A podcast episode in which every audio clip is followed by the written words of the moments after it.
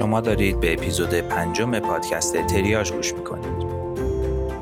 این پادکست توسط سه نفر از متخصصین طب اورژانس یعنی دکتر نازنین علایی، دکتر پیمان حافظی مقدم و من آیدین محمد ولی پور براتون ضبط و پخش میشه. هدف ما اینه که رسانه طب اورژانس برای تمامی اعضای کادر درمان باشیم. این اپیزود در اول آبان 1401 منتشر میشه.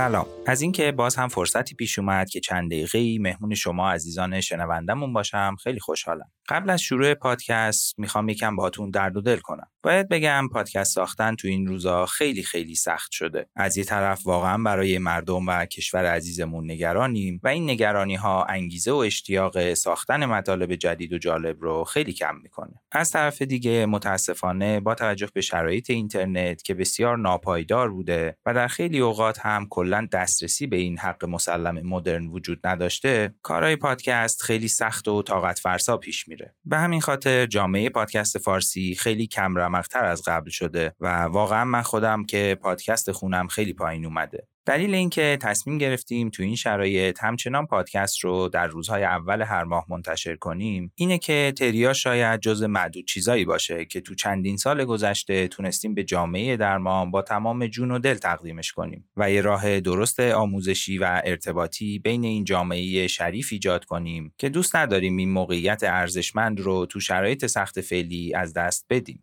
اگر پادکست تریاج رو گوش میدین و ما رو قابل می‌دونید بهترین کمکی که می‌تونید بهمون بکنید معرفی اون به اطرافیانی هست که ممکنه اونا هم از مطالب ما خوششون بیاد. اگر دوست داشتین می‌تونین سوالات و نظراتتون رو تو پلتفرم های اجتماعی مختلف که تو توضیحات این اپیزود هم قرار داره با ما در میون بذارید. و مطمئن باشید که نظرات و انتقاداتتون رو با گوش جان میشنویم و سعی می‌کنیم که هر روز بهتر از قبل بشیم. تو این اپیزود مهمانمون دکتر آرش تبرایی دستیار طب اورژانس هستند که با توجه به شرایط فعلی جامعه در مورد گازهای ضد تجمعات یه توضیحاتی رو در خدمتشون هستیم و از لطفشون هم خیلی ممنونیم. بیشتر از این منتظرتون نمی‌ذارم و دعوتتون می‌کنم که به اپیزود پنج پادکست تریاژ گوش کنید.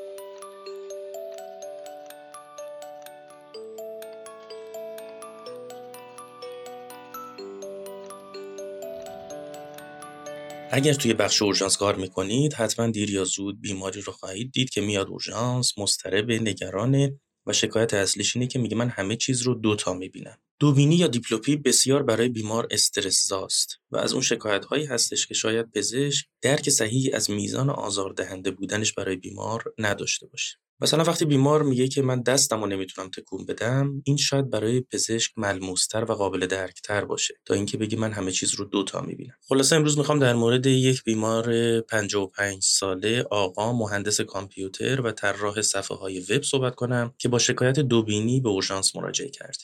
این بیمار یکی از تجربیات من این کار توی اورژانس مربوط به 5 6 سال پیش هست که وقتی توی جلسات تریاج صحبت کردیم قرار شد اون رو به تنهایی برای شما تعریف کنم. وقتی رفتم بالا سر بیمار خیلی مضطرب به نظر می رسید و میگفتش که شرایط من خیلی خیلی بحرانیه. همه چیزو دارم دوتا می‌بینم و اینجام هیچ کی به حرف من گوش نمیده. اصلا اینجا هیچ کس به داد کسی نمی‌رسه. اورژانس اون روز خیلی شلوغ نبود. منم وقت کافی داشتم و سعی کردم چند تا جمله در ارتباط با روند ویزیت بیماران توی بخش اورژانس براش توضیح بدم تا این احساس که کسی بهش توجه نمی‌کنه کم بشه. بهش گفتم حالا مشکل برای من آروم و شمرده توضیح بده ببینیم قضیه از چه قراره و ما چه کمکی می‌تونیم به شما بکنیم. گفت من مهندس کامپیوترم پای کامپیوتر داشتم کار می‌کردم حس کردم صفحه یه مقدار تار شد. احتمال دادم که چشام یه مقدار خسته شده. یه مقدار راه رفتم بعد دراز کشیدم چشمامو بستم تا خستگی چشمام در بره. مجدد برگردم سر کار خودم. این بار که بلند شدم برم سر کامپیوتر دیدم همه چی رو دوتا می‌بینم. تو بعضی از حالتها این دوتا دیدن یه مقدار بیشتر می‌شد تو بعضی از حالتها کمتر می‌شد و حس می‌کردم نوسان داره. نمی‌دونم چی شده و خیلی نگرانم و تمام زندگیم نگاه کردن به صفحه مانیتوری که الان برام امکان پذیر نیست و این منو خیلی نگران کرده.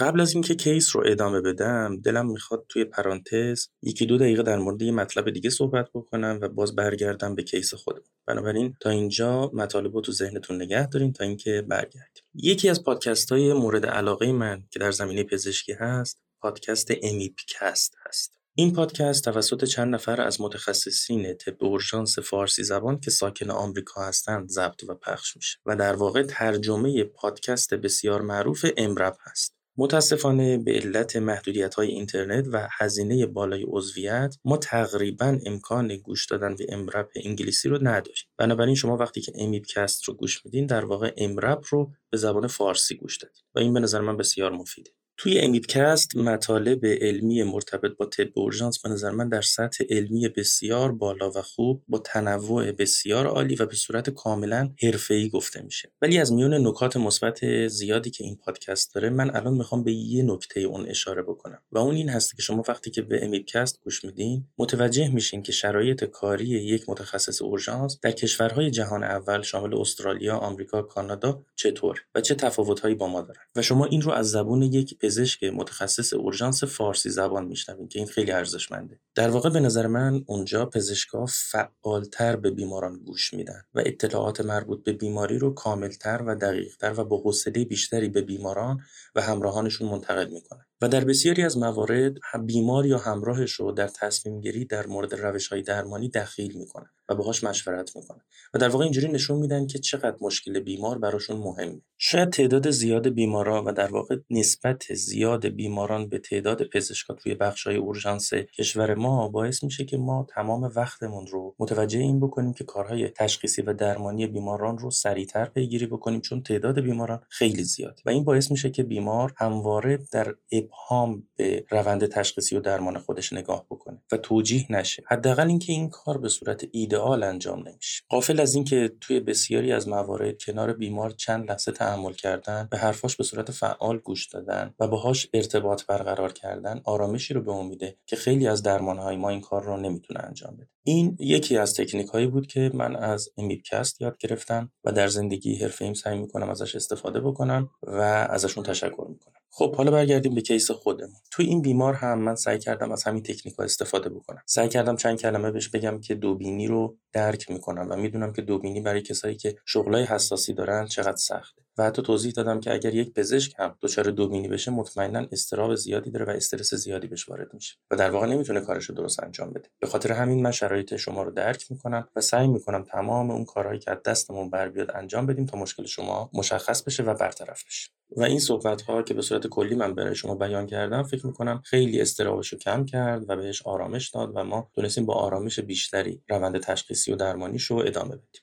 توی تکمیل history ش باید بگم که بیمار ده سال بود سابقه فشار خون بالا داشت و به خاطر این فشار خون Valzomix استفاده می‌کرد که ترکیب آملودیپین و والزارتان هستش. توی برخورد با دوبینی یا دیپلوپی همیشه اولین قدم این هست که شما مشخص بکنید که دوبینی بیماری یک چشمی هست یا دو چشمی. منظور از دوبینی یک چشمی یعنی که شما وقتی که با یک چشم به یک جسم نگاه می‌کنید اون رو دوتا می‌بینید و این اغلب منشأ چشمی داره. یعنی این مشکل به مشکلات چشمی ارتباط داره. ولی وقتی که شما با دو چشم به یک جسم نگاه می‌کنید و اون رو دوتا می‌بینید ولی با هر یک از چشم ها جداگانه به همون نگاه کنید و اون رو یکی ببینید این نشون میده که ارتباط بین دو چشم دچار مشکل هست و معمولا اختلال نورولوژیک مطرحه. توی این بیمار هم ما اولین کاری که کردیم سعی کردیم مشخص بکنیم که دوبینیش یک چشمیه یا دو چشمی. و این بیمار دوبینی دو چشمی داشت و ما شک کردیم به وجود مشکلات نورولوژیک. بنابراین سعی کردیم یه معاینه نورولوژیک انجام بدیم. واقعیت این هستش که من به عنوان یک متخصص اورژانس یه سری معاینات نورولوژیک توی ذهنم هست و اینقدر اونا رو پشت سر هم انجام دادن که کاملا توی ذهن من به صورت روتین جا گرفت. درسته که این معاینات کامل نیست ولی اغلب مشکلات نورولوژیک رو مشخص می‌کنه.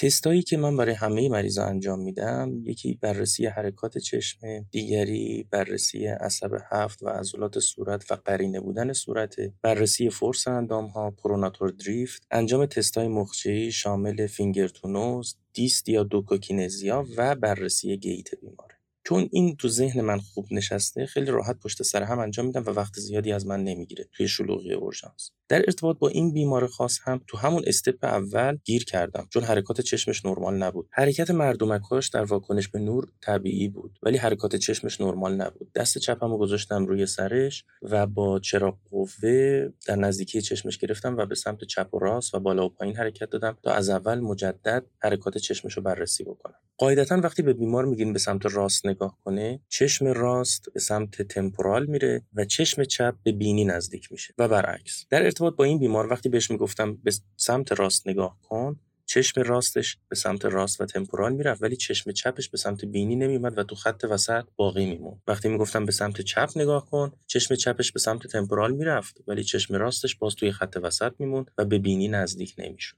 عکس صورت بیمار رو حین انجام این معاینه توی صفحه اینستاگرام براتون می‌ذارم و خوشبختانه چون ازش اجازه گرفته بودیم که صورتش رو بتونیم توی جلسات علمی نمایش بدیم مشکلی برای انتشار تصویرش نداریم. چند بار این تست رو تکرار کردم و مطمئن شدم که نتیجه همونه که براتون تعریف کردم.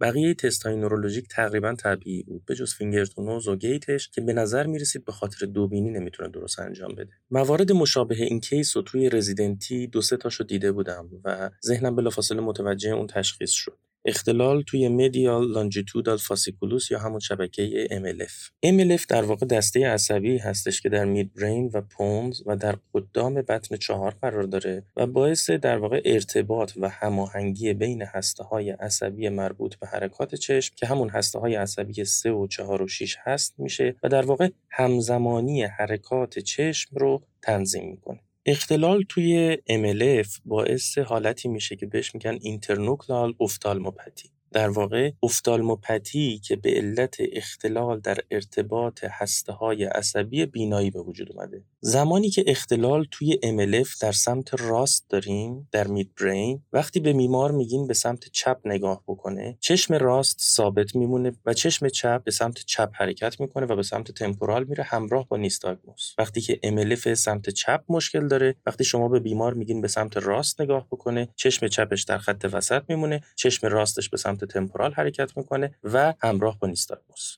بنابراین زمانی که بیمار روبرو رو نگاه می‌کنه حداقل میزان دوبینی رو داره و وقتی ازش می‌خواین به چپ یا راست نگاه بکنه این دوبینی تشدید میشه. اگر MLF دو طرف به صورت همزمان دچار مشکل شده باشه مثل بیمار ما شما در هر دو جهت همزمان این مشکل رو دارید. یعنی وقتی بهش میگین به سمت راست نگاه کن چشم چپ در خط وسط میمونه و وقتی بهش میگین به چپ نگاه کن چشم راست توی خط وسط میمونه. سی تی اسکن مغزی بیمار شواهدی از خونریزی مغزی نداشت آزمایشاتش نرمال بود و بیمار مشاوره نورولوژی شد و بعد از حدود 6 ساعت در بخش نورولوژی بستری شد. البته علت بروز این اختلال هنوز مشخص نبود. علتش هم این بود که اون زمان ما هنوز MRI رو به صورت اورژانسی در دسترس نداشتیم و معمولا MRI بعد از 24 ساعت انجام می‌شد. در ارتباط با این بیمار هم بهش آسپرین دادیم چون فکر می‌کردیم که محتمل ترین علتش در ارتباط با این بیمار با توجه به فشار خون قبلیش CVA ایسکمیک باشه. در نهایت بعد از 24 ساعت MRI شد و تشخیص تایید شد. ایسکمی دو طرفه brain stem و بروز INO یا internuclear ophthalmopathy دو طرفه. متاسفانه درمان قطعی و موثری برای این بیمار وجود نداشت. ولی بعد از سه ماه که من بیمار رو به واسطه یکی از دوستان نورولوژیستم follow کردم مشخص شد که بیمار دوبینیش تا حد زیادی کاهش پیدا کرده و تقریبا برطرف شد. و از اون به بعد هم follow-up ش رو برای کنترل دقیقتر فشار خونش انجام می‌داد و این در واقع آلارمی رو تو ذهنش ایجاد کرده بود که فشار خون می‌تونه چه عوارض خطرناکی براش داشته باشه. بعد از اون case و توی چند سال اخیر من دیگه فقط یک بار INO دیدم و اون هم خانم جوانی بود که در واقع اولین presentation MS یا multiple sclerosis توش به صورت INO بود. و اگر من بخوام چهار دلیل اصلی برای INO یا درگیری MLF بگم CVA، MS، تومورها و تروما هست. بریم ببینیم از این case چه چیزایی یاد گرفتیم. اول اینکه یک پادکست طب اورژانس خیلی خوب شناختیم به اسم امیدکست. دیگه اینکه یاد گرفتیم گوش دادن فعال به بیمار و نشون دادن اینکه چقدر مشکل اون برای ما مهمه می‌تونه اضطراب و نگرانی بیمار رو کاهش بده. و سعی کنیم در زمان کار توی بخش حتی یک بخش شلوغ اون رو جزو کارهای روتین خودمون قرار بدیم. در ضمن در مورد افتراق دوبینی یک چشمی و دو چشمی و دلایل کلیش با هم صحبت کردیم. تأکید کردیم که توی بیماران نورولوژیک چقدر معاینه نقش مهمی داره و معاینات نورولوژیکی که اکثر اختلالات رو تشخیص میده توی ذهنمون مرتب بکنیم بتونیم تا حداقل زمان اون رو برای همه بیماران نورولوژیک انجام بدیم مدیال لانجیتودال فاسیکولوس آشنا شدیم یا همون MLF که توی برین استم و پونز قرار داره و باعث هماهنگی حرکات دوتا چشم با هم دیگه میشه و اختلال توی اون باعث ایجاد دوبینی میشه که در ارتباط با این بیمار باعث اینترنوکلار افتالموپاتی یا همون INO شده بود. توی اهمیت معاینات نورولوژیک و تاکید بکنم که اگر شما معاینات نورولوژیک رو در ارتباط با این بیمار درست انجام می‌دادین متوجه می‌شدین یک اختلالی هست. حتی اگر تو اون لحظه اون سندروم رو نمیشناختین و نمی‌تونستین لوکالیزه بکنین محل ضایعه رو بازم بخش بزرگی از وظیفتون رو انجام داده بودین. اینم از کیس این اپیزود. امیدوارم در آینده به دردتون بخوره و تاکید می‌کنم که از حرکات چشم و وضعیت مردمک بیمارهاتون قافل نشید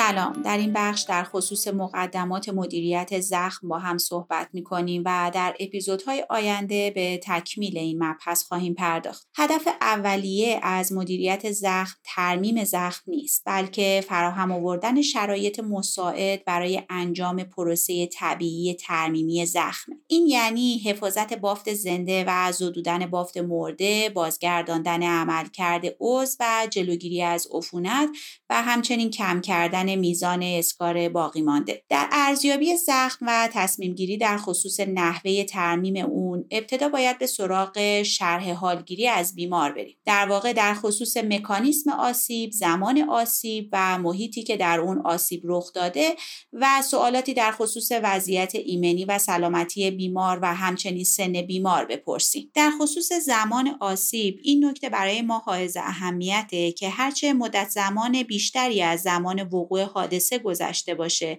و اون زخم دیرتر تمیز بشه و اون زخم آلودگی بیشتری داشته باشه احتمال عفونت اون زخم هم بیشتر خواهد اما با تمام این اوصاف استاندارد مورد قبول واضحی در این خصوص وجود نداره و ترمیم زخمی که به خوبی تمیز شده باشه می‌تونه 6 تا 8 ساعت به تعویق بیفته و در صورتی که زخم حتی خونرسانی خوبی داشته باشه مثل نواحی سر و صورت ترمیم زخم می‌تونه تا 24 ساعت بعد از آسیب به تعویق بیفته بدون اینکه احتمال عفونت افزایش پیدا بکنه. پس متوجه شدیم که چیزی به نام مدت زمان طلایی برای ترمیم زخم وجود نداره و فاکتورهای مختلفی بر روی ریسک عفونت محل زخم اثر می‌ذارن و تنها نباید بر اساس زمان آسیب برای ترمیم زخم تصمیم گیری بشه. و در اینجا شرح حال و معاینه فیزیکیه که به کمک ما میاد تا تصمیم گیری درستی داشته باشیم. همونطور که قبلتر هم بهش پرداختیم مواردی مثل سن بیمار و وضعیت سلامتی بیمار هم در شرح حال برای ما های اهمیت هستند سن بیمار فاکتور مهمی در خصوص احتمال بروز عفونت به گونه ای که در دو سوی طیف سنی یعنی افراد بسیار جوان و افراد بسیار پیر ریسک بالاتری از عفونت رو شاهد خواهیم بود از طرف دیگه وضعیت سلامتی بیمار مبنی بر حضور بیماری زمینه ای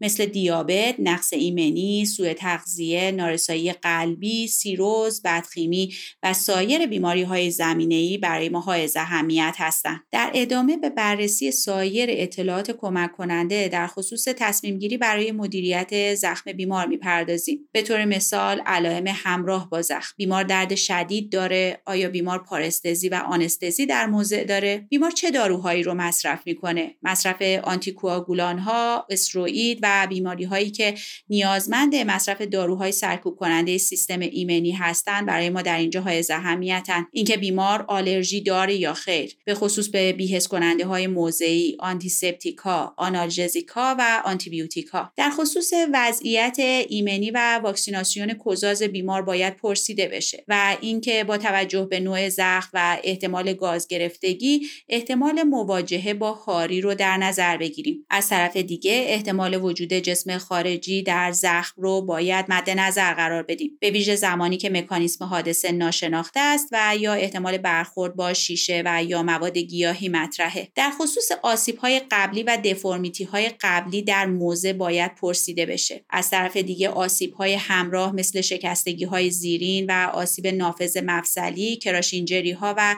گزش ها رو باید مد نظر قرار بدیم. و سایر فاکتورهایی مثل اینکه برای بیمار امکان فالو آپ در ادامه وجود داره و یا نه رو هم باید بهش بپردازیم. بعد از یک شرح حالگیری مناسب به سراغ معاینه فیزیکی میریم و زخم رو از نظر میزان آسیب بافتی میزان آلودگی احتمال وجود جسم خارجی و آسیب ساختارهای زیری مورد بررسی قرار میدیم. در اینجا انتظار میره فرد معاینه کننده با یک دستکش استریل بدون لاتکس و ترجیحاً با یک ماسک بر روی صورت برای جلوگیری از contamination زخم با droplet ها معاینه خودش رو در زیر نور مناسب و بعد از کنترل خونریزی شروع بکنه. در واقع یک field بدون خونریزی رو با استفاده از یک تورنیکه و یا یک sphygmomanometer در شرایطی که بهش نیاز هست برای خودش فراهم بکنه و در این وضعیت به بررسی perfusion قسمت distal زخم و بررسی عملکرد حسی و حرکتی زخم قبل از تزریق بیحسی و همچنین بررسی function تاندونهای مجاور زخم بپردازه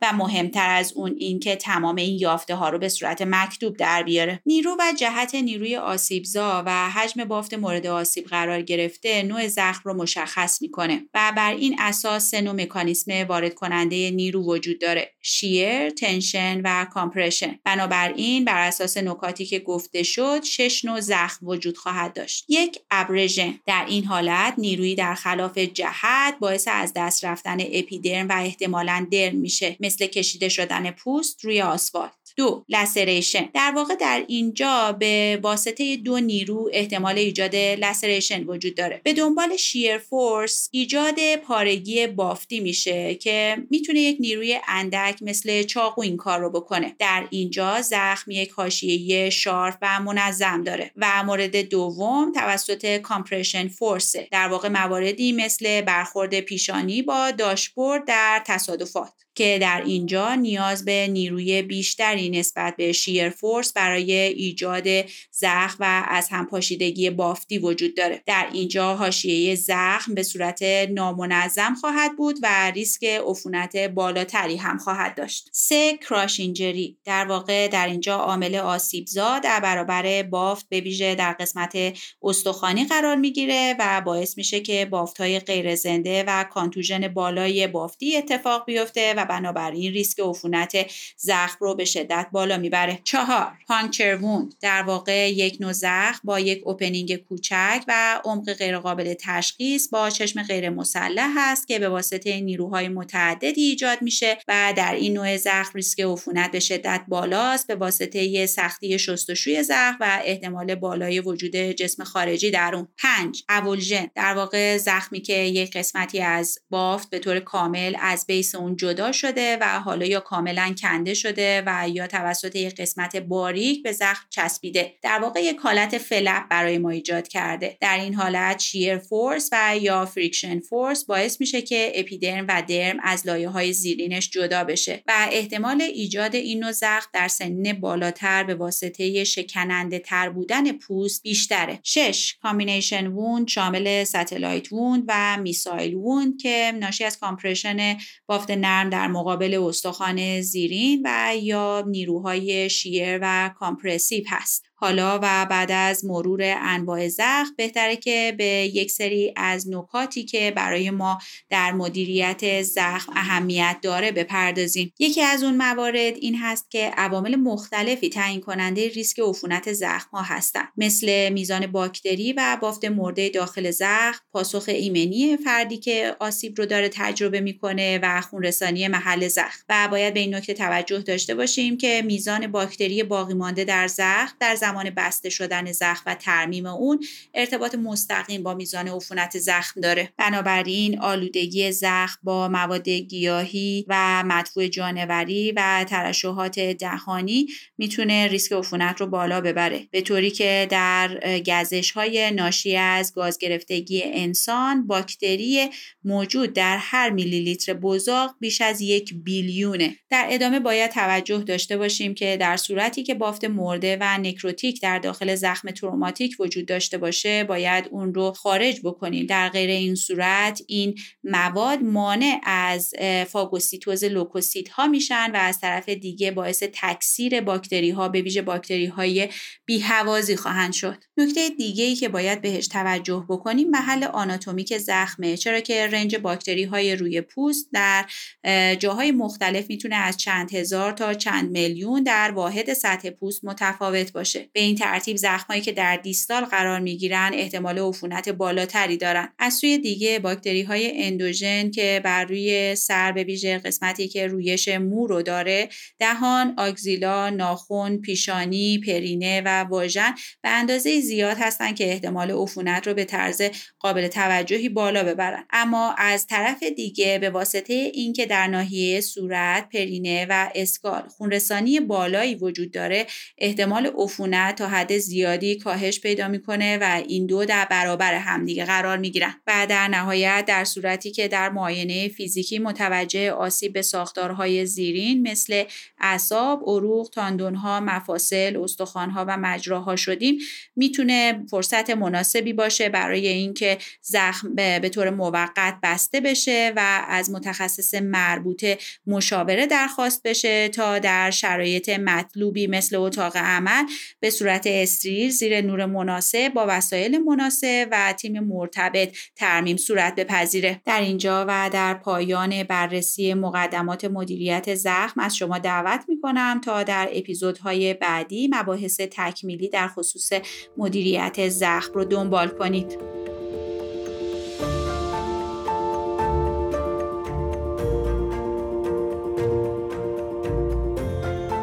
می‌رسیم به پزشکی قانونی اپیزود 5 تریاش. با توجه به اینکه مشکلی که در این پرونده پیش میاد در واحد تریاج اتفاق میفته یه توضیح مختصری در ارتباط با واحد تریاج میدم. همینطور که می‌دونیم بیماران در اورژانس ها اول وارد اتاقی به اسم واحد تریاج میشن که در اکثر بیمارستان های بزرگ با ورودی بالا تریاج بیماران توسط یک پرستار انجام میشه. یعنی ابتدا بیماران وارد واحد تریاج میشن توسط پرستار واحد تریاج یه سری اقدامات اولیه انجام می‌گیره و وظیفه اصلی پرستار تریاژ این هست که مشخص بکنه که این بیمار در کدوم قسمت از اورژانس قرار بگیره و در چه فاصله زمانی چه مراقبت هایی رو دریافت بکنه. در کنار این وظیفه اصلی یک وظیفه مهم دیگه هم پرستار تریاژ داره. و اون این هستش که در واقع gate ورودی بخش اورژانس رو کنترل می‌کنه. یعنی باید مشخص بکنه کدوم یکی از بیمارانی که دارن مراجعه می‌کنن به قسمت اورژانس باید وارد بشن و کدوم نباید وارد اورژانس بشن. در واقع بخش اورژانس تنها ورودی بیمارستان هست که برای ورود به اون و دریافت خدمات نیاز به وقت قبلی نیست. بنابراین خیلی از بیماران elective وقتی که نمی‌تونن از بیمارستان یا از متخصص مورد نظرشون وقت بگیرن که ویزیت بشن به اورژانس مراجعه می‌کنن و سعی می‌کنن از این طریق خدماتی که مورد نظرشون هست دریافت بکنن. و خودش باعث میشه که تعدادی از تختای اورژانس رو اشغال بکنن و بیماران اصلی اورژانس نتونن اون مراقبت های لازم رو دریافت بکنن. و در واقع یکی از وظایف پرستار تریاژ هستش که از این قضیه ممانعت بکنه. و خب این خیلی وظیفه حساسیه چون احتمال داره بیماری رو ممانعت بکنن. وارد بخش اورژانس نشه در صورتی که پشت این ظاهر elective ش یه مسئله اورژانسی داشته باشه و ایجاد مسائل مختلف بکنه. به عنوان مثال یه مریضی با درد اپیگاستر مراجعه می‌کنه به اورژانس و پرستار با تصور اینکه این مریض مشکل گوارشی داره از قبولش ممانعت می‌کنه. بعدا مشخص میشه که این مریض سکته قلبی کرده بوده و ام بوده که باعث ایجاد درد اپیگاستر بود. روشی که برای جلوگیری از این مشکل وجود داره این هستش که در بیمارستانایی که چند تا متخصص اورژانس با همدیگه شیفت میدن یکی از اونها موظف هست که پاسخگوی ابهامات و سوالات پرستار تریاج باشه. یعنی اگر پرستار بخش تریاج در ارتباط با یک بیماری ابهام داره که این وارد بخش اورژانس بشه یا نشه می‌تونه از اون متخصص اورژانس سوال بکنه و اون باید برای اون پرستار همیشه در دسترس باشه. البته خب روش های دیگه هم هست. مثلا در بیمارستانی که من توش کار می‌کنم چون ما دو نفر با هم شیفت میدیم و در هر لحظه احتمال داره یکمون درگیر بیمارای متعدد باشیم اون متخصص اورژانسی که دستش بازتره و می‌تونه پاسخگو باشه باید در دسترس پرستار تریاج باشه و اون رو راهنمایی بکنه با این توضیح مختصر بریم سراغ پرونده و بیمار این اپیزود. بیمار یک آقای 25 ساله بوده که به صورت حرفه‌ای فوتبال بازی می‌کرده. پرونده مربوط به یکی از شهرستان هاست. به دنبال پارگی ربات ACL در یک بیمارستان خصوصی تحت عمل جراحی قرار می‌گیره و با یک فاصله زمانی 48 ساعته از بیمارستان مرخص میشه. همه چی داشته خوب پیش می‌رفته و ارتوپد از عمل جراحی راضی بود. بعد از چند روز بیمار دچار درد pleuritic قفسه سینه میشه. به تدریج تنگی نفس هم به علامت بیمار اضافه میشه و این تنگی نفس بدتر و بدتر میشه. بیمارستانی که عمل جراحی توش انجام شده بوده از منزلشون فاصلش زیاد بوده. بنابراین تصمیم می‌گیره که به همون اورژانس نزدیک منزل خودشون که یک بیمارستان دولتی بوده مراجعه بکنه و ببینه چه مشکلی هست. مراجعه می‌کنه به بخش اورژانس. وارد اتاق تریاژ میشه. طبق گفته پرستار واحد تریاژ زمانی که وارد بخش تریاژ میشه یه ضربان قلب حدود 120 تا داشته. درصد اشباع اکسیژنش بدون اکسیژن یعنی توی هوای اتاق حدود 85 تا 90 درصد متغیر بوده. فشار خونش 100 روی 60 بوده و بیمار تون تون نفس میکشیده. با توجه به اینکه عمل جراحی توی بیمارستان خصوصی و در یک مرکز دیگه انجام شده بوده پرستار یه مقدار نگران میشه. میگه اگر من این مریض رو بگیرم براش پرونده تشکیل بدم و وارد بخش اورژانس بشه با توجه به اینکه مریض یک مرکز دیگه است احتمال داره اینجا اون اقدامات لازم براش انجام نشه. بنابراین با پزشک متخصص اورژانسی که در اون لحظه شیفت بوده مشورت می‌کنه و ازش می‌خواد که بیاد و مریض رو ویزیت بکنه. پزشک میاد توی واحد تریاج بیمار رو بررسی می‌کنه ازش شرح حال می‌گیره معاینش می‌کنه و براش توضیح میده که با توجه به شرح حال قبلیش عمل جراحی بی حرکت بودنش و با توجه به نوع علائمش احتمال لخته شدن خون در ریه ها وجود داره. و به بیمار توضیح میده که با توجه به اینکه عمل جراحی در یک مرکز دیگه انجام شده و در واقع پزشک معالجش ارتوپدی هست که در یک بیمارستان دیگه است بهتره که به همون بیمارستان مراجعه بکنه تا اقدامات درمانیش راحت تر انجام بشه. همراهان بیمار که پدر و مادرش بودن بیمار رو داخل ماشین می‌ذارن و حرکت می‌کنن به سمت اون بیمارستانی که توش عمل جراحی ارتوپدی انجام شده بود. که از غذا اون بیمارستان هم فاصله قابل توجهی داشته و اون طرف شهر بوده. پدر مادر توضیح میدن که زمانی که توی ماشین بودیم به تدریج تنگی نفس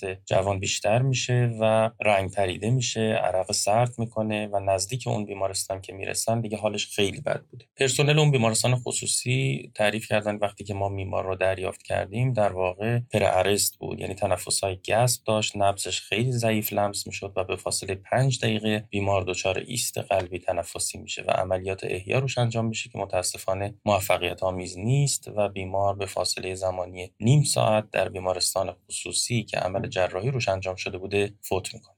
خب حتما می‌تونید پیش بینی بکنید که کالبد گشایی بیمار هم چه نتیجه داشته. وجود لخته های متعدد در شاخهای اصلی شریان پولمونر و در واقع بیمار با تشخیص آمبولی ریه دچار ایست قلبی تنفسی شده و فوت کرده. در جلسه کمیسیون پزشکی قانونی کسایی که درگیر درمان بیمار بودن حضور داشتن. ارتوپدی که بیمار رو جراحی کرده بوده توضیح میده که من عمل جراحیم بدون مشکل انجام شد. براش پروفیلاکسی مربوط به دیویتی و ای رو تجویز کرده بودم. بیمار رو مرخص کرده بودم و قرار بود چند روز بعد بیمار رو ویزیت بکنم که این اتفاق افتاد. و عملا ارتوپد کار خودش رو درست و بینقص انجام داده بوده. کادر درمان بیمارستان خصوصی که در واقع بیمار رو در حالت pre-arrest دریافت کرده بودن هم اقداماتشون رو به درستی انجام داده بودن. بیمار احیا شده بود یعنی در واقع عملیات CPR روش انجام شده بود. هرچند خب توی بیماران آمبولی ریه احتمال اینکه بیمار به اتاق عمل حین arrest قلبی منتقل بشه برای ترومبکتومی یا تجویز ترومبولیز حین عملیات CP ولی خب با توجه به اینکه این کار اغلب تو بیمارستان های ما به صورت روتین انجام نمیشه به نظر نمی‌رسه اونجا هم قصوری اتفاق افتاده باشه. می‌رسیم به بیمارستان اول.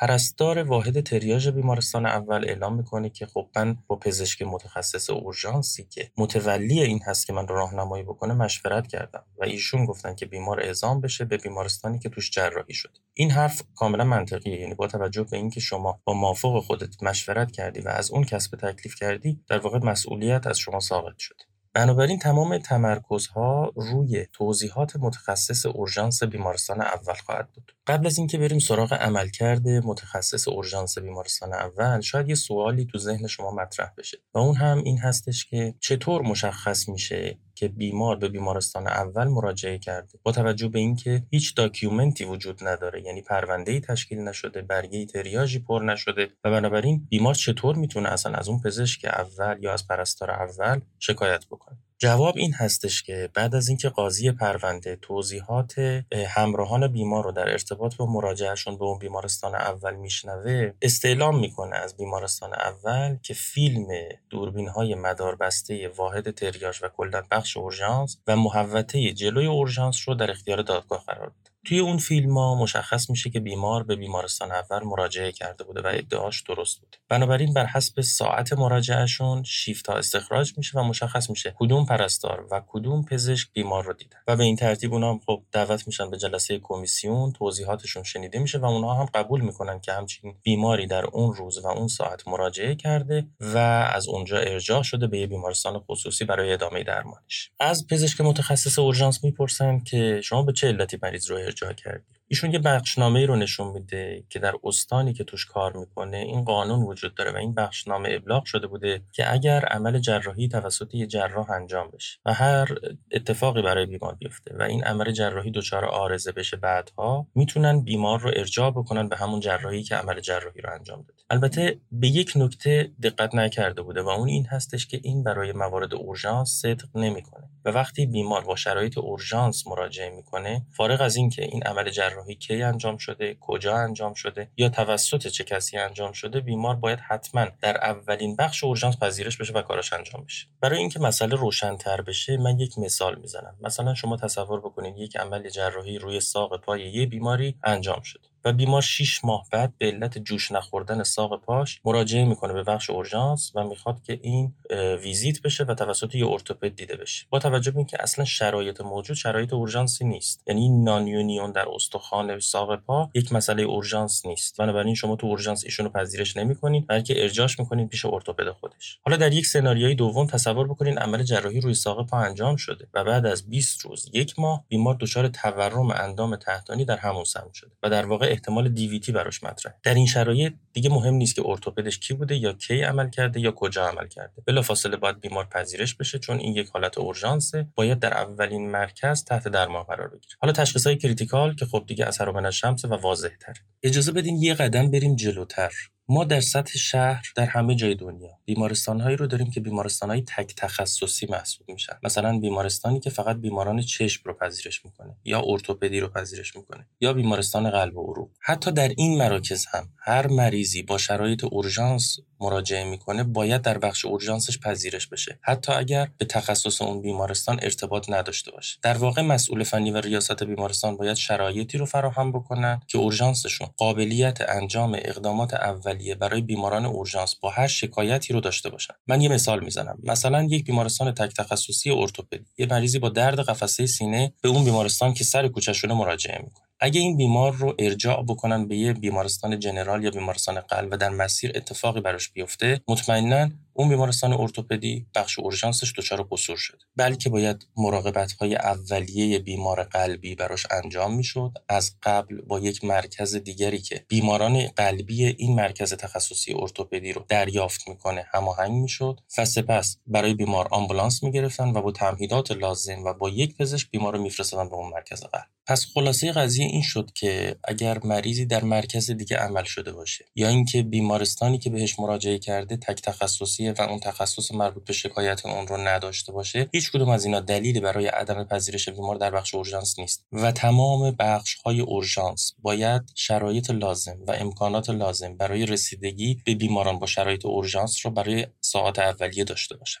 در ارتباط با بیماری که ما روش صحبت کردیم یه بیماری بود که به دنبال بی حرکتی اندام تحتانی دچار تنگی نفس شده بود و در واقع تشخیص آمبولی ریه براش خیلی مطرح بود. از یه طرف می‌دونیم که تشخیص آمبولی ریه یه تشخیص critical ه و در مواردی که آمبولی ریه به صورت massive یا submassive اتفاق بیفته می‌تونه پروگنوز بدی داشته باشه. از طرف دیگه می‌دونیم که این بیماری درمانهای موثری داره که می‌تونه شامل ضد انعقاد باشه فیبرینولیتیک باشه در مواردی که اندیکاسیون داره و حتی ترومبکتومی و خلاصه اینکه عدم پذیرش بیمار تو مرکز اولیه توجیهی نداشت. خب بذاریم با همدیگه یه جمعبندی و خلاصه بکنیم ببینیم که از این پرونده و از این case چه چیزایی یاد گرفتیم. اگر مسئول یک بخش اورژانس هستین حتما یک سازوکار مناسب تعیین بکنین که نظارت قابل قبولی روی عملکرد تریاج مرکزتون وجود داشته باشه. حتما یکی از متخصصین اورژانس شاغل در هر شیفت رو علاوه بر اقدامات درمانی و وظایفی که به عهدهش می‌ذارین مشخص بکنین که ابهامات تریاج رو برطرف بکنین طبیعتا این پزشک اورژانس باید کاملا با قوانین مربوط به ارجاع بیماران و پذیرش یا عدم پذیرش بیماران آشنا باشه نکته بعد اینکه تمام بیماران دارای شرایط critical و اورژانس باید در اولین بخش اورژانس و نزدیکترین بخش اورژانسی که بهش مراجعه می‌کنن پذیرش بشه و اینی که بیمار از جای دیگه رضایت داده و با رضایت خودش اومده یا اینکه بیمار توسط کس دیگری در مرکز دیگری جراحی شده و دچار complication شده و یا اینکه بخش اورژانس شما یک بخش اورژانس بیمارستان تک تخصصی است هیچ کدوم از اینا دلیل نمیشه که بیمار در اون بخش اورژانس پذیرش نشه. خب طبیعی هست که تو هر کدوم از این حالتهایی که من الان گفتم راه حلی وجود داره. یعنی بعد از اینکه اون شرایط بحرانی برطرف شد باید از قبل برنامه‌ای وجود داشته باشه که به واسطه اون کار صحیح برای بیمار انجام بشه. مثلا اگه توسط کس دیگری جراحی شده به اون مرکز ارجاع بشه و یا اگر اینکه شما در یک مرکز تخصصی هستین بیمار به مرکزی که اقدام نهایی قراره روش انجام بشه ارجاع بشه. نکته دیگه این هستش که باید بدونیم حتی در شرایطی که برای بیمار پرونده تشکیل نمیشه و مستندات قانونی وجود نداره شکایات بیماران برای مراجعه به یک بخش باز هم قابل پیگیری هست. از همین رو هستش که معمولا بهترین پرستارهای بخش اورژانس رو در واحد تریاج مستقر می‌کنن که آموزش های خاصی دیدن تا از بروز مشکلات بعدی جلوگیری بشه. امیدوارم طرح این پرونده تونسته باشه شما رو نسبت به پذیرش بیماران در اورژانس و مدیریت واحد تریاژ بیمارستان در شیفت هاتون حساس تر بکنه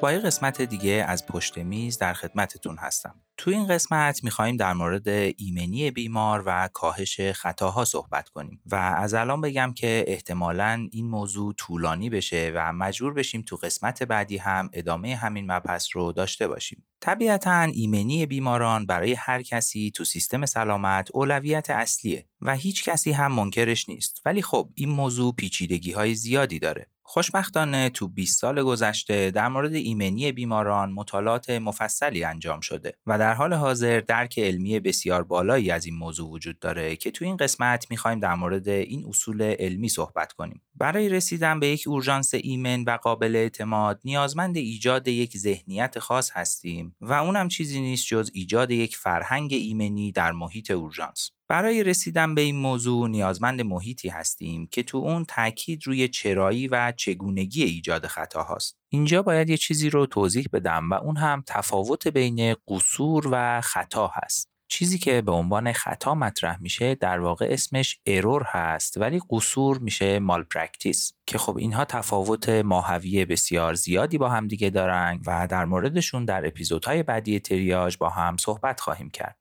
یه تحقیق توی آمریکا در عرض ده سال انجام شده بود که نشون داده حدود 80 درصد خطاهای پزشکی قابل پیشگیری هستند. حالا با در نظر گرفتن بایاس محققین و غیره اگر این آمار رو بالا و غیر واقعی در نظر بگیریم حداقل می‌تونیم بگیم که نصف خطاها این خاصیت قابل پیشگیری بودن رو داشتن که خب باز هم عدد زیادیه می‌تونیم برای کاهش خطاها در اورژانس از اصولی استفاده کنیم که برای سازمانهای با قابلیت اعتماد بالا یا در اصطلاح High Reliability Organizations ایجاد شده که از این به بعد بهشون HRO میگیم. خانم استاکلیف و آقای وایک دو فرد معروف در این هیته هستند که کتابی با نام مدیریت غیرمنتظره ها در سال 2001 منتشر کردند که توی اون پنج تا ویژگی اصلی HRO ها رو ذکر می‌کنن که شامل این موارده. اشتغال ذهنی قبلی به شکست ها عدم تمایل به ساده سازی تفاسیر حساسیت به عملیات ها و روندها تعهد به انعطاف پذیری و در نهایت تمکین به تخصص.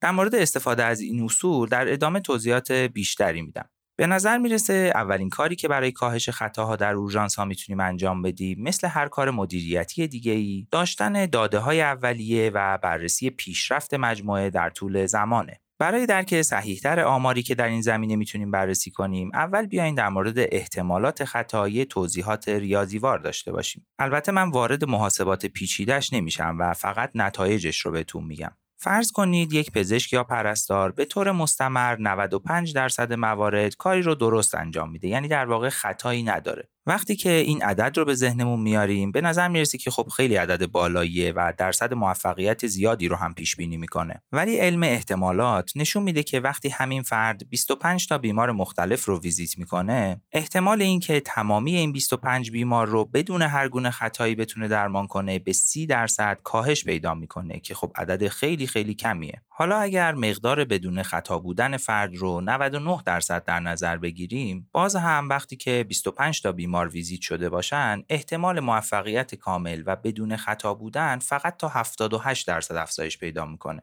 در واقع شما با افزایش دقت یک فرد می‌تونید که مقادیر خطا رو کمتر کنید ولی همیشه باید تو ذهنتون داشته باشید که خطای صفر در سازمانهای پیچیده عملا غیر ممکنه. حالا این آمار رو با سیستم آموزش پزشکی ناقص و رو به زوالمون به همراه تعدد بیماران اورژانس مقایسه کنید تا بفهمید چه فاجعه هایی ممکنه به وجود بیاد. البته آمار بدون خطا بودن افراد خیلی راحت قابل بررسی نیست و این فقط یه مدل ساده ریاضی برای درک بهتر کل مفهوم خطا بود و مطمئنا منظورم مقصر کردن افراد شاغل در سیستم های سلامت نیست که حالا در ادامه توضیح میدم. این مثال ساده ای که در مورد احتمالات براتون زدم در مورد سیستم های پیچیده تبدیل به یک ویژگی درونیشون میشه. سیستم های پیچیده در واقع وقتی که شما چندین قدم برای انجام یک پروسه نیاز دارید و ما در واقع داشتیم احتمالات انجام هر قدم رو بررسی می کردیم.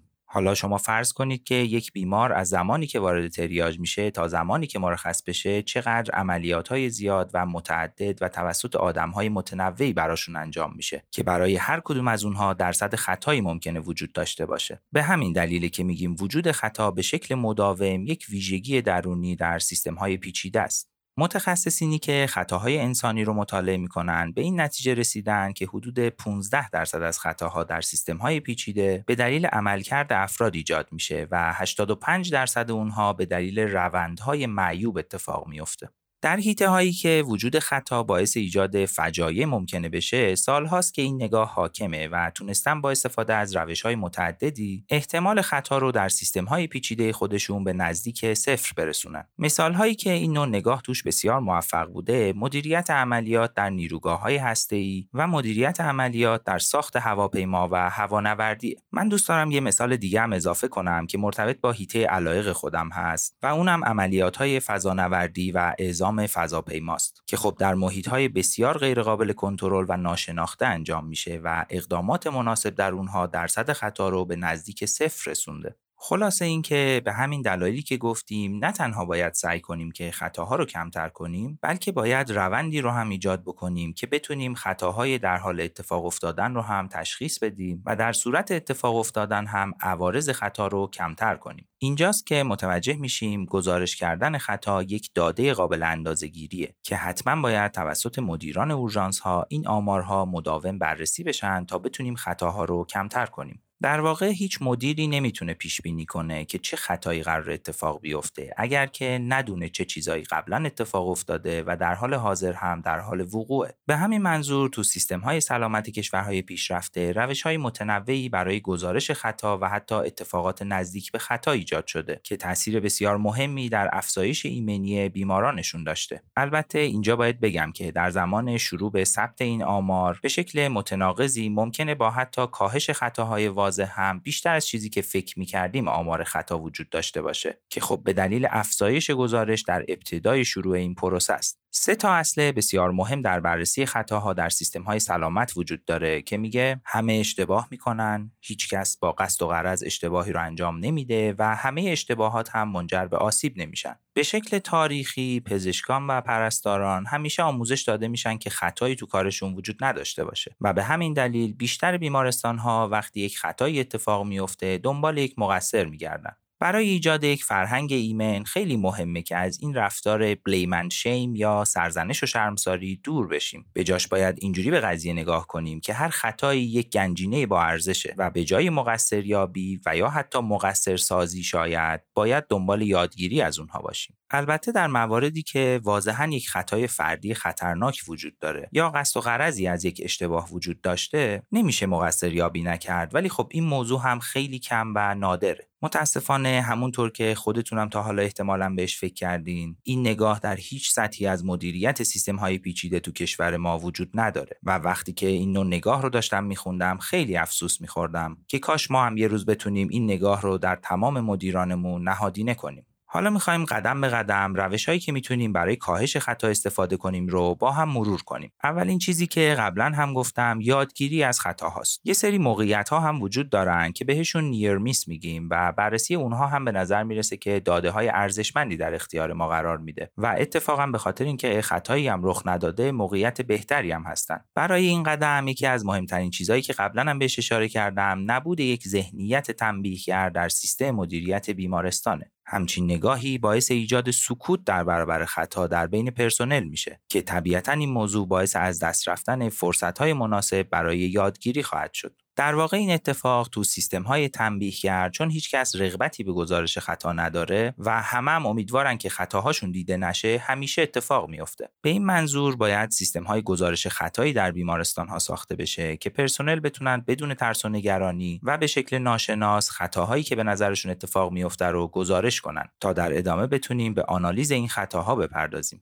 احتمالا شنیدین که میگن در آمریکا سومین دلیل مرگ و میر در بیمارستان ها خطاهای پزشکیه. این موضوع واقعا بر ما عجیبه و حتی توسط بعضی از افراد با نیتهای خاص هم برای محکوم کردن سیستم سلامت آمریکا بیکرات استفاده میشه. ولی باید بدونید که این تحقیق توسط دانشگاه جانز هاپکینز انجام شده و اتفاقا با استفاده از همین گزارش های خطا به این آمار رسیدن که خب تو کشورهایی مثل کشور ما که گزارش خطا اصلا به شکل سیستمیک انجام نمیشه طبیعتا آماری هم در این زمینه وجود نداره و در واقع اینکه این آمار رو تونستن تو آمریکا به دست بیارن خودش یک موفقیت بسیار بزرگ برای کاهش خطاهای پزشکی در آینده محسوب میشه قدم بعدی طراحی و بازطراحی در سیستم موجوده. تو این مرحله یکی از کارهای خوبی که میشه انجام داد، فهمیدن روندهایی که در حال حاضر هم به خوبی در حال انجام هستند. ما باید بدونیم که چطور این روندها به خوبی در حال انجامن و اینکه چرا این روندها کارکرد مناسبی دارن. با جواب به این سوالا می‌تونیم که این ویژگی ها رو در سایر پروسه های اورژانس هم به کار بگیریم. چیز دیگه ای که باید بدونیم اینه که خطاها در هر قدم از یک پروسه ممکنه که کوچیک باشن ولی در نهایت یک اثر تجمیعی دارن و ممکنه که به یک خطای بزرگ منجر بشن. برای فهمیدن این موضوع یه مثال واقعی از اورژانس می‌خوام براتون بگم. فرض کنید که بیماری به دنبال تصادف وارد تریاج میشه. اینجا ممکنه که یک خطای کوچیک از طرف پرستار تریاج مثل اندازه نگرفتن فشار خون پایین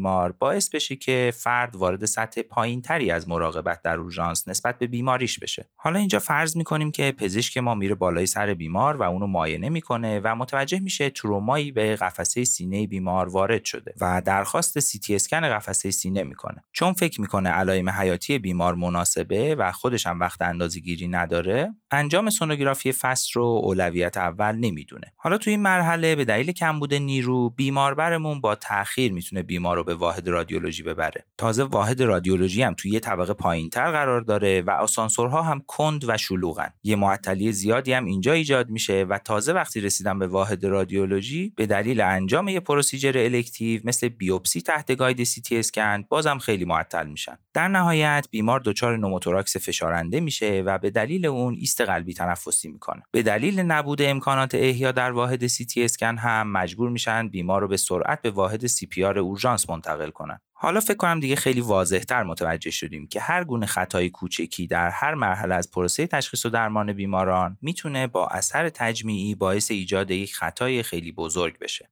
همونطور که خودتون متوجه شدین این خطاهایی که گفتم هم در سطح افراد هم در پروسه های انجام کارهای تشخیصی و حتی در طراحی بیمارستان هم وجود داشته که خب بعضی از اونها فقط قابل تغییر و بهبود هستن. در واقع توی این مرحله با دونستن این پروسه خطایی که براتون توصیف کردم ما می‌تونیم تغییرات بسیار کوچیکی بدیم ولی این تغییرات بسیار مهم خواهند بود. تو قسمت طراحی علاوه بر اینکه باید از ایجاد خطا پیشگیری کنیم و از روشهایی استفاده کنیم که خطاها سریع تشخیص داده بشن باید فرایندهایی هم برای کاهش عوارض خطا در صورت رخ دادن هم در نظر بگیریم. طبیعتا توضیح طراحی تو چند دقیقه تو این قسمت ممکن نیست. ولی بازم از مثال بالا استفاده می‌کنم برای اینکه ببینیم چه روندهایی ممکنه باعث کاهش عوارض خطاها در هر مرحله بشن. مثلا در صورتی که یه پروتکل کلی اورژانس وجود داشته باشه که بیماران تصادفی قبل از ورود به واحد مربوطه تحت سونوگرافی FAST قرار بگیرن می‌شد که نوموتوراکس این بیمار رو سریعتر تشخیص داد. حتما خودتون می‌تونید الان فرایندهای خیلی بیشتری رو برای مثالی که ذکر کردم تو ذهنتون بسازید. بنابراین من دیگه بیشتر از این موضوع رو اینجا توضیح نمیدم حالا که با مفهوم خطا و اصول علمیش آشنا شدیم بقیه مواردی که برای اصلاح پروسه های اورژانس وجود داره رو با هم دیگه تو قسمت بعدی تریاج مرور خواهیم کرد امیدوارم توضیحاتی که در این مورد دادم به درک بهتر خطا یا همون ارور در سیستم های سلامت بهتون کمک کرده باشه.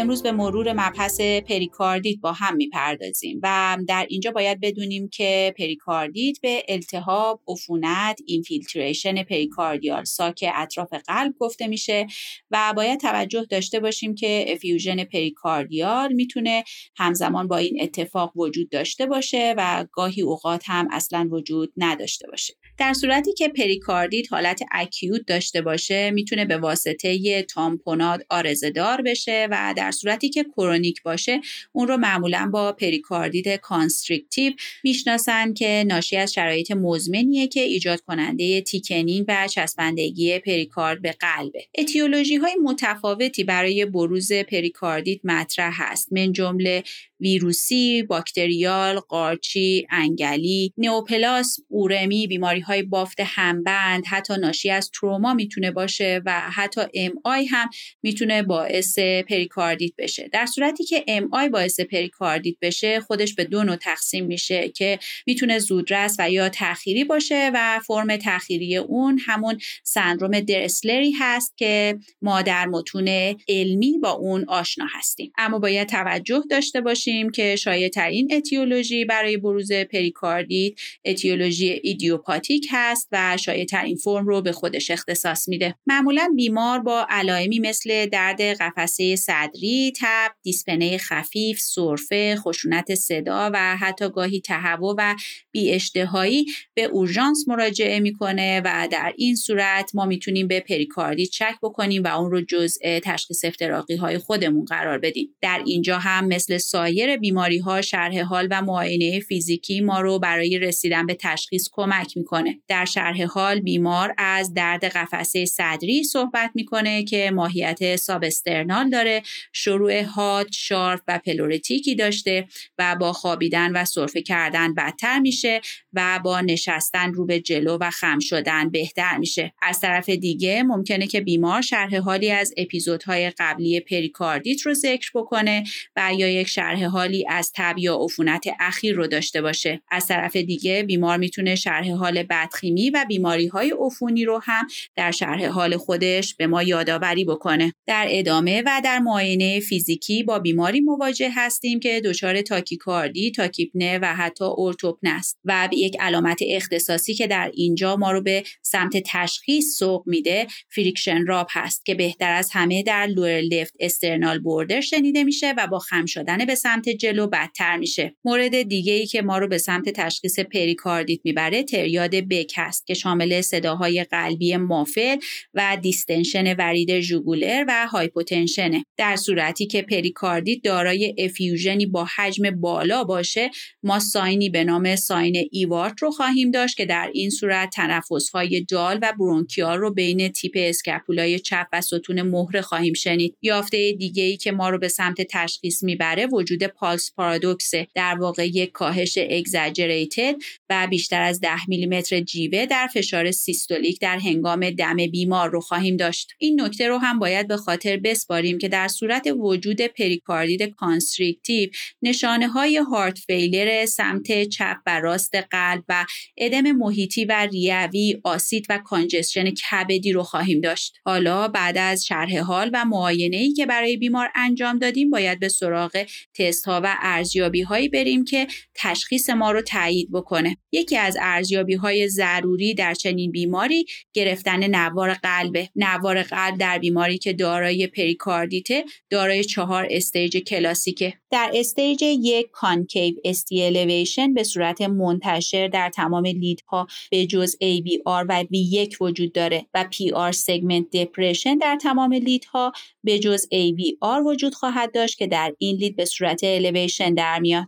در stage دو تمام ST elevation هایی که به صورت منتشر در stage یک وجود داشت و PR segment depression و الیویشنی که در اون stage مشاهده می کردیم اینجا به صورت نرمال در میان و T wave flattening رو داریم. در stage 3 diffuse T wave inversion رو شاهدش هستیم. در stage 4 تمام T wave inversion ها به حالت نرمال برمیگرده اما گاهی احتمال پایداری T wave inversion در این stage وجود داره. این رو هم باید در نظر داشته باشیم که گاهی اوقات تغییرات atypic ی توی نوار قلب دیده میشه مثل localized ST elevation و یا T wave inversion در صورتی که در کنار پریکاردیت درگیری میوکارد هم مطرح باشه در این صورت ممکنه یک تاخیر intraventricular conduction رو ببینیم. ممکنه یک new bundle branch block دیده بشه و یا حتی ممکنه که Q wave رو در EKG مشاهده کنیم. و در نهایت نکته ای که به طور فراگیرتر با اون آشنا هستین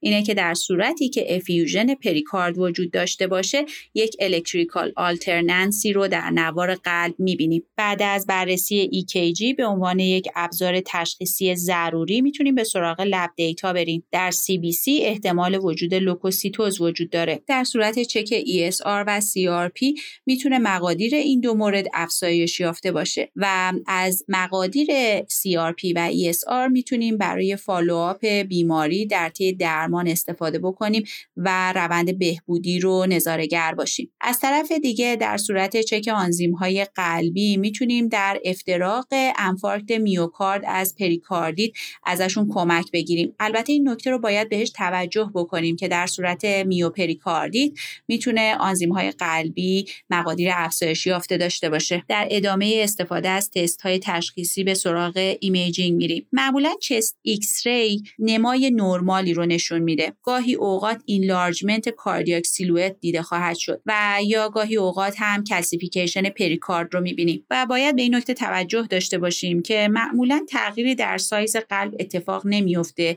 مگر اینکه تجمع مایع در pericardial sac بیشتر از 250 سی سی باشه؟ اکوکاردیوگرافی متد تشخیصی choice برای تشخیص pericardial fluid ه به طوری که می‌تونه مایه های اندک حتی در حد 15 سی سی رو هم در pericardial sac تشخیص بده که بیشتر در اورژانس می‌تونیم از اکوکاردیوگرافی bedside استفاده بکنیم. و نهایتا در صورت انجام chest CT scan از بیمار ما می‌تونیم به تشخیص calcification و افزایش ضخامت پریکارد برسیم و همینطور می‌تونه سایر اتیولوژی ها رو برای ما rule out بکنه. بررسی تشخیصی دیگه ای که حالت تهاجمی داره پریکاردیوسنتزه در واقع مایع pericardial بعد از اینکه مورد بررسی قرار می‌گیره می‌تونه ما رو در رسیدن به اتیولوژی های زمینه ای منجر به پریکاردیت کمک بکنه. بررسی مایع pericardial رو در این صورت باید از نظر پروتئین، گلوکوز، culture، cytology، رنگامیزی گرم، رنگامیزی acid fast و smear انجام بدیم. بنابراین در صورتی که بیماری با شک به پریکاردیت در اورژانس مورد بررسی قرار گرفت و بر اساس تست های تشخیصی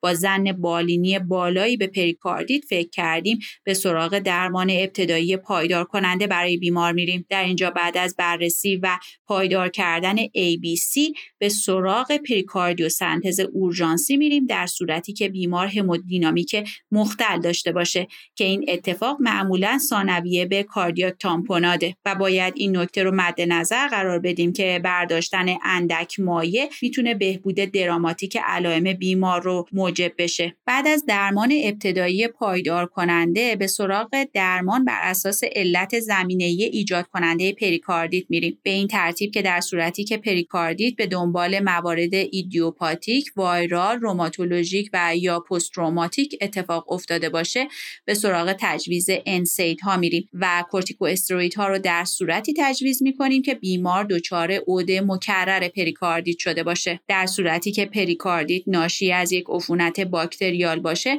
باید درمان aggressive با آنتیبیوتیک وریدی رو برای بیمار در نظر بگیریم. همچنین درناژ pericardial رو برای اون انجام بدیم و از طرف دیگه به دنبال مکان اولیه عفونت در بدن بیمار بگردیم و بعد از اون بر اساس تست هایی که برای بیمار رد شده ادامه آنتیبیوتیک تراپی رو برای بیمار انجام بدیم. در صورتی که پریکاردیت در زمینه نئوپلاسم رخ داده باشه باید به درمان بدخیمی ای بپردازیم و در صورتی که پریکاردیت در زمینه اورمی اتفاق افتاده باشه باید یک دوره invasive دیالیز برای بیمار در نظر بگیریم که طول این دوره معمولا دو تا شش هفته خواهد بود. نکته ای که اینجا حائز اهمیت اینه که مصرف NSAID در اینجا بی اثره و باید به بیمار در صورتی که نیاز به درمان کمکی در کنار دیالیز داره کورتون داده بشه. پریکاردیت در طی دو هفته معمولا به درمان پاسخ میده و به طور کامل علائم بیمار بهبود پیدا می‌کنه. مگر در صورت ایجاد پریکاردیت constrictive و یا تامپوناد قلبی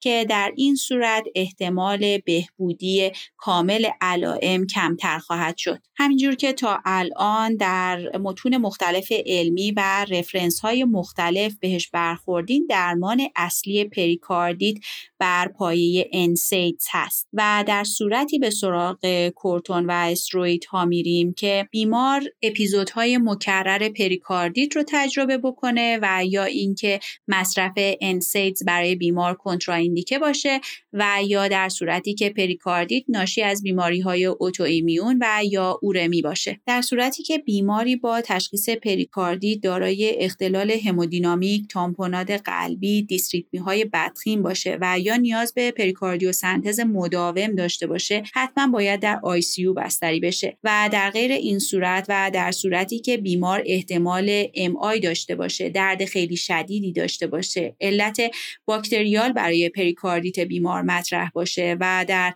category ریسک بالا قرار بگیره که شامل effusion بیشتر از دو لیتر و استفاده از آنتیکواگولان ها بدخیمی تب بالای 38 درجه پریکاردیت تروماتیک و مصرف داروهای immunosuppressive و دارا بودن pulse paradox و یک onset آهسته و تدریجی برای شروع پریکاردیتش داشته باشه در تخت های مانیتوردار باید بستری بشه. بنابراین و با توجه به نکاتی که گفته شد ما در صورتی بیمار رو می‌تونیم از واحد اورژانس ترخیص بکنیم که بیمار علامت خفیف داشته باشه اختلال همودینامیک نداشته باشه امکان close follow-up برای بیمار فراهم باشه توانایی تحمل رژیم خوراکی دارویی رو داشته باشه و حتما قبل از ترخیص یک نوبت EKG از بیمار گرفته بشه و مورد بررسی قرار بگیره. در تمامی بیماران بستری و بیمارانی که عود مکرر رو تجربه می‌کنن باید مشاوره کاردیولوژی درخواست بشه و در غیر این صورت و بعد از ترخیص بیمار بیمار باید به مدت یک تا دو هفته بعد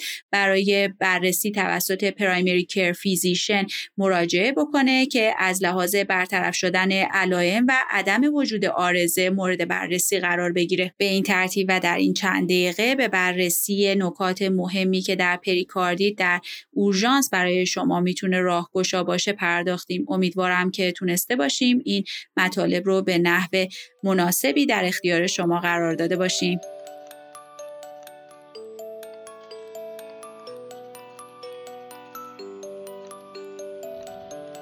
نام یاد خداوند بخشنده مهربان دکتر آرش تبرایی هستم دستیار ارشد تخصص رشته طب اورژانس. این افتخار رو دارم که از این اپیزود و به حول و قوه الهی در اپیزودهای آینده در خدمت شما عزیزان شنونده باشم و همچنین در زمینه طب اورژانس tactical و های نظامی مباحثی رو تدوین کنم و به سمع شما عزیزان برسونم. برای شروع می‌خوام در مورد گازهایی که در کنترل شورش استفاده میشه صحبت کنم یا riot control gases ولی قبل از اینکه به این مبحث بپردازیم باید یک سری اطلاعات پایه در مورد سلاح‌های شیمیایی داشته باشیم. جنگ شیمیایی عبارت است از استفاده عمدی از تسلیحاتی که برای کشتن، مجروح کردن یا ناتوان کردن افراد استفاده میشه و پایه این تسلیحات مواد سمی یا مضر و مهلک هستن که ویژگی های شیمیاییشون باعث میشه به این تسلیحات افراد روی بیارن. بعضی از ترکیبات به صورت عمومی غیر کشنده هستن. مثل همین گازهایی که در کنترل شورش استفاده میشه. مثل گاز اشک‌آور مثل گاز فلفل اسپری فلفل. و لذا این تجهیزات و این تسلیحات توان افراد رو کم می‌کنن و در همین کتگوری تسلیحات شیمیایی قرار می‌گیرن. استفاده از اصطلاح گازهای جنگی یک مقدار غلط هست. چرا که خیلی از این تجهیزاتی که در میشه کنترل شورش استفاده میشن عملا مواد جامدی هستن که به صورت ایروسول در میان و بر ضد افراد استفاده میشن. از این تسلیحات در عمده موارد و در بیشترین کارایی خودشون به شکل ایروسول استفاده میشه که ممکنه که یک مقدار اشتباه صورت بگیره اینجا و فکر کنیم که اینها گاز هستن. در این حال که گاز نیستن بلکه ذرات جامد بسیار ریز هستند که به صورت معلق در میان. افرادی که در کادر درمان فعالیت می‌کنن باید در مورد توکسیدروم های این گازها و بهتر بگیم تسلیحات کنترل شورش اطلاعات داشته باشن و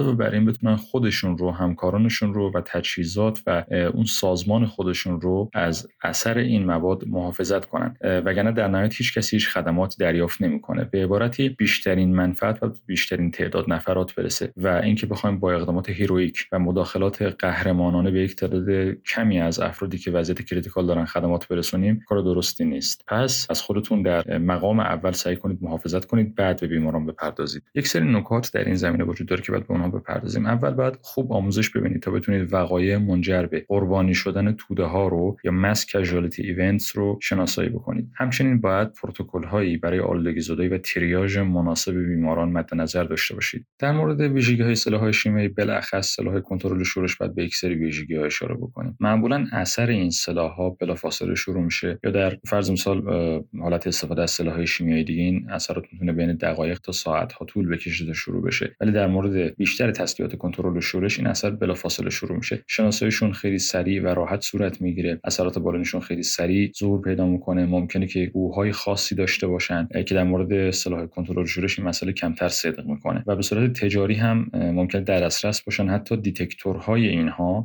که در مورد سلاحهای کنترل شورش زیاد مصداق نداره ممکنه به صورت تجاری در دسترس باشه. پایداری اینها در محیط متغیر هست. موادی که به صورت مایع باشن نیمه پایدار تا پایدار هستند و که به شکل گاز باشن ناپایدار هستند قربانیان این تسلیحات معمولا در نزدیکی محل استفاده از این تسلیحات قرار دارن یا در مسیر باد هستند که باد باعث میشه این مواد شیمیایی و این فرض مثال گاز اشک‌آور به سمت اونها برسه. اولین افرادی که در محل حادثه حاضر میشن و پاسخ میدن به این وقایع و به قربانیان رسیدگی می‌کنن تکنسین های اورژانس تیم های مقابله با خطرات بیولوژیک آتش ها و قوای نظامی هستند. در زمین آلودگی زدایی این مسئله بسیار اهمیت داره. درمان به طور کلی در مورد تماس با های شیمیایی استفاده از آنتیدوت و درمان حمایتی هست که در مورد سلاح کنترل شورش معمولا آنتیدوتی وجود نداره و همون درمان حمایتی رو باید مد نظر قرار بدیم. همچنین ایزوله کردن بیمار ضرورتی نداره مخصوصا بعد از اینکه این بیمار رو به صورت کامل آلودگی زدایی بکنیم و مطمئن باشیم که هیچ آلودگی در اون وجود نداره که بخواد به سایرین انتقال پیدا بکنه.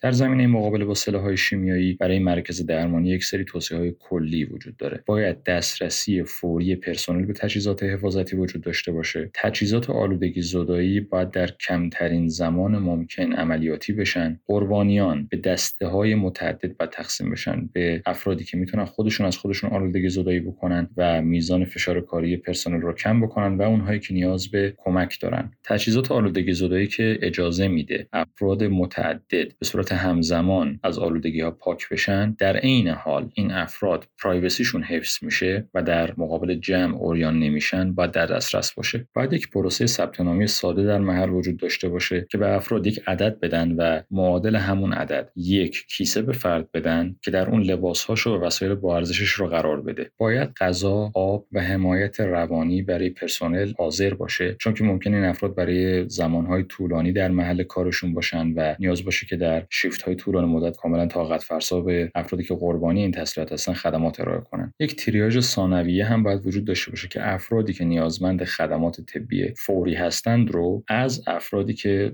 صدمه ندارن یا صدمه واضح خیلی خفیف دارن جدا بکنه و این افراد دسته دوم رو به یک محل انتظار بفرسته که تحت نظارت باشن. باید به افرادی که قربانی این تسلیحات هستند یک سری اطلاعات مکتوب ارائه کنیم. شامل عاملی که بر علیه استفاده شده اثرات کوتاه مدت و بلند مدت درمانهای توصیه شده واکنشهای استرسی و راههای دریافت کمک در صورتی که فرد دچار عوارض این تسلیحات بشه همچنین در ارائه اطلاعات به مطبوعات باید بسیار محتاط باشیم تا اطلاعات غلط یا متناقض رو به مطبوعات ارائه نکنیم و باید یک سیستم نظارتی برای وقایع بعد از در معرض تماس قرار گرفتن هم وجود داشته باشه. بریم سراغ آلودگی زدایی. آلودگی زدایی دو تا هدف خیلی مهم داره. اینکه از جذب بیشتر و گسترش اون ماده مضر در یک فرد قربانی جلوگیری بکنه و همچنین از گسترش اون به افراد دیگه جلوگیری بکنه. سلاحهای شیمیایی که در دما و فشار نرمال انحصارا به صورت گاز هستن فقط نیازمند این هستن که فرد رو اون فرد قربانی رو از محیط دور بکنیم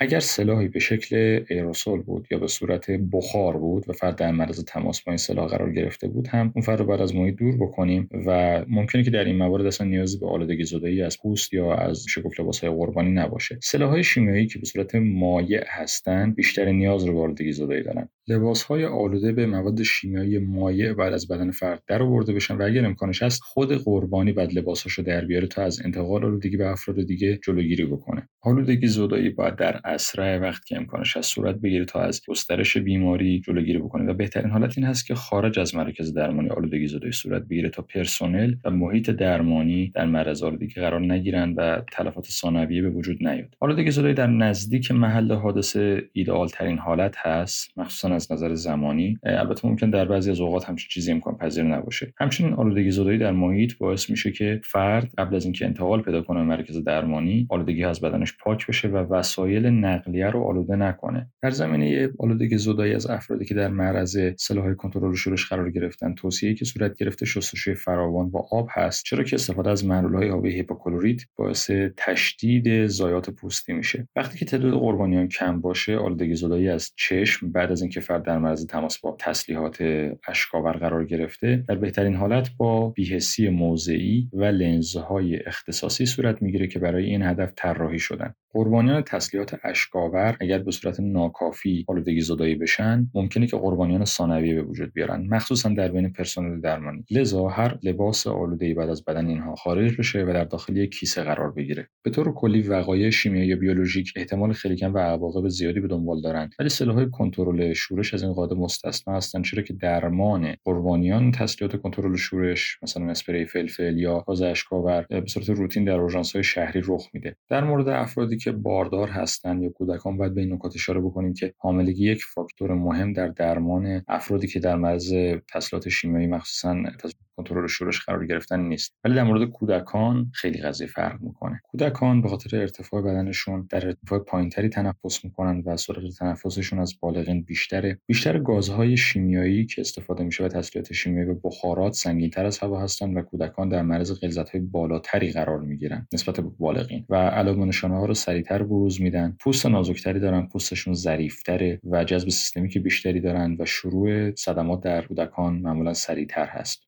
فعالیت آنزیم های سمزدای داخلی بدن کودکان کمتره یکی از نگرانی های دیگه هم در مورد کودکان آلودگی زدایی از اونها هست که باید یک رویکرد وابسته به سن داشته باشیم. کودکان نسبت سطح به حجم بیشتری دارن و احتمال اینکه دوز کشنده ای از این مواد سمی رو روی بدنشون و روی پوستشون حمل کنن بیشتره. همچنین در پروسه آلودگی زدایی نیازمند کمک و نظارت هستند و یک مادر یا یک محافظ بالغ باید در نزدیکی اون کودک حضور داشته باشه که هم آلودگی زدایی کاملا صورت بگیره. همین که به خاطر استفاده از آب و امکان ایجاد هایپوترمی کودک دچار عوارض ثانویه نشه. حالا کم اختصاصی تر بپردازیم به عوامل کنترل شورش. این عوامل از عمد طوری طراحی شدن که غیر کشنده باشن و به صورت موقت فرد رو از کار بندازن و مکانیزم اینها هم ایجاد تحریک خیلی شدید مخاطاتی هست که در معرض تماس این تسلیحات قرار می‌گیرن برای مثال پوست. همچنین از این عوامل به عنوان محرک آزاردهنده یا پراکنده کننده و همچنین گاز اشکاور هم یاد میشه. همونطور که گفتیم این تسلیحات در حالت عادی در دمای نرمال و فشار نرمال به صورت جامد هست هستند ولی به صورت ایروسول یا به صورت ذرات جامد ریز در اسپری های مایع پخش میشن. ویژگی های مشترک بین تسلیت و کنترل شورش این هست که شروع اثرشون بسیار سریع هست و بین ثانیات تا دقیقات طول می‌کشه. دوره اثرشون نسبتا کوتاه هست و ضریب ایمنی خیلی بالایی دارن. یعنی بین اون دوز موثر و دوز کشنده فاصله خیلی زیادی وجود داره. به چند تا از معروف ترین های کنترل شورش اشاره می‌کنم. یکیش کلورواسیتوفنون هست یا CN که ترکیب فعال در سلاح غیر کشنده تحت برند میس هست و ترکیب دیگه که به صورت عمده جای CN رو گرفته CS هست. یا کلورو بنزیلیدین مالونو نیتریل چرا؟ چون که قدرت بیشتری داره سمیتی کمتری داره و پایداری شیمیایی بیشتری داره. وقتی برای کنترل جمعیت ها استفاده میشه هم گاز CN هم گاز CS به صورت ایروسول پخش میشن یا به صورت گاز پخش میشن و معمولا تجهیزاتی که استفاده میشه تجهیزات آتشزا هست که از اینها این گاز و این ایروسول متساعد میشه. CR یا دیبنزوکسازپین یک سلاح مشابه هست که عمده اثرش تحریک پوسته. وقتی افراد در معرض این گاز قرار می‌گیرن در معرض این سلاح قرار می‌گیرن. احساس سوزش در چشم و احتقان ملتهمه پیدا می‌کنن اشکریزش پیدا می‌کنن فوتوفوبی و بلفارو اسپازم. همچنین مخاط مجاری تنفسی فوقانی و قسمت های فوقانی مجرای گوارشی هم ممکن درگیر بشه. اگر فرد این بخارات رو استنشاق بکنه احساس فشار و تنگی در قفسه سینه سرفه عطسه و افزایش ترشحات تنفسی رو تجربه خواهد کرد. در معرض تماس قرار گرفتن از راه پوست باعث احساس سوزش اریتم تاول زدن میشه و این بستگی داره به اینکه فرد در معرض چه میزانی از این ماده قرار گرفته باشه. معمولا افراد خودشون رو از محیطی که این عوامل در اون وجود داشته باشه دور می‌کنن. به خاطر همینه که این تسلیحات برای کنترل شورش استفاده میشن و جمعیت ها رو پراکنده می‌کنن و بین 15 تا 30 دقیقه طول می‌کشه تا بهبودی پیدا بکنن. مرگ معمولا نادره و موقعی اتفاق میفته که عوارض تنفسی در یک محیط بسته به وجود بیاد که فرد نتونه از اون خارج بشه. برای مثال اگر این تسلیحات در رهایی گروگان استفاده بشن می‌تونن باعث ایجاد تلفات بشن. مکانیزم بیولوژیکی که تسلیحات کنترل شورش اثرات خودشون رو از طریق اون اعمال می‌کنن کمتر توصیف شده. برای مثال CS و CN عوامل آلکیل کننده SN2 هستند در مقایسه با گاز خردل که آلکیل کننده SN1 هست. گاز CS به سرعت با دیسولفیدریل لیپویک اسید واکنش نشون میده و در مواردی که هیچ اثری از صدمه بافتی وجود نداشته باشه احتمالا صدمات به واسطه برادیکینین به وجود میان. اثرات این تسلیحات رو ما الزاما فقط در مورد جنگ یا شورش یا ناآرامی های مدنی نمی‌بینیم. به فرض مثال تجهیزات دفاع شخصی که حاوی مواد اشکزا هستند ممکنه که باعث همین صدمات بشن. برای مثال نیروهای مسلح یا شهروندان عادی ممکنه به تجهیزاتی دسترسی داشته باشن که گاز CS, CN یا OC داشته باشن.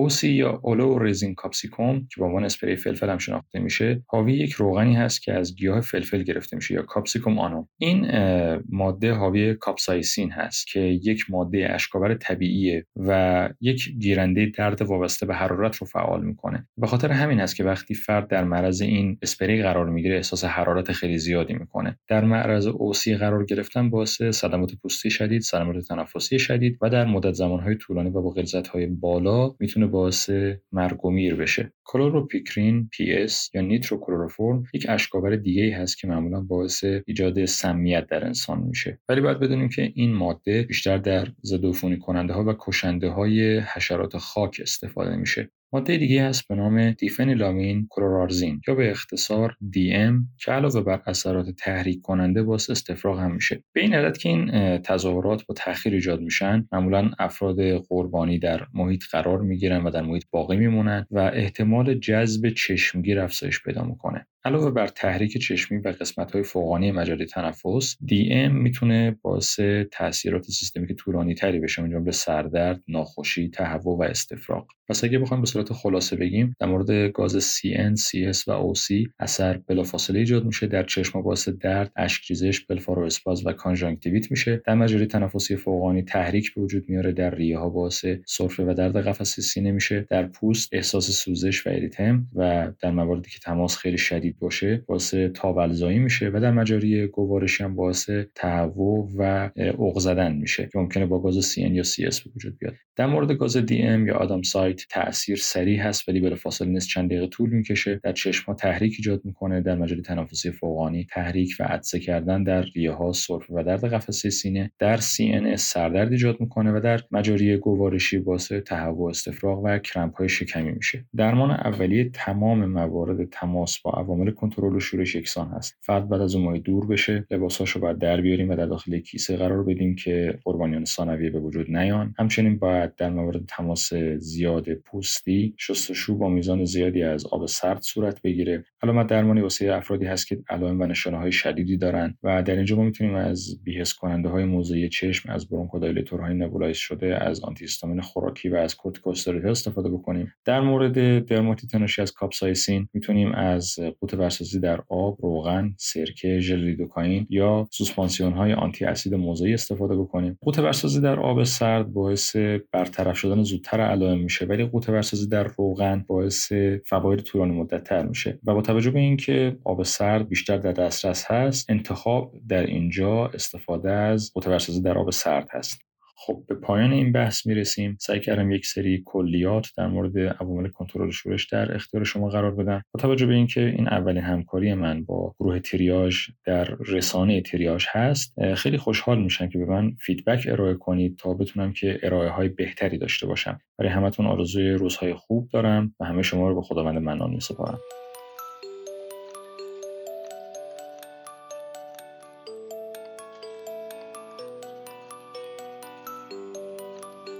خب اینجا می‌رسیم به پایان اپیزود پنجم پادکست تریاش. امیدوارم که مطالب براتون قابل استفاده بوده باشه و کمی از های این روزهای سخت رو قابل تحمل تر کرده باشیم. باز هم ازتون دعوت می‌کنیم که در هر جای دنیا و در هر جایی از سیستم های بهداشتی و درمانی هستین با ما احساس غریبی نکنید و تریاج رو خونه خودتون بدونید. ما مشتاقانه منتظر نظرات و پیشنهادات شما عزیزان هستیم و امیدواریم که تو روزهای روشنتری باز هم مهمون شما باشیم. تا اپیزود بعدی تریاج امیدوارم تنتون نیازمند طبیبان طب اورژانس نباشه.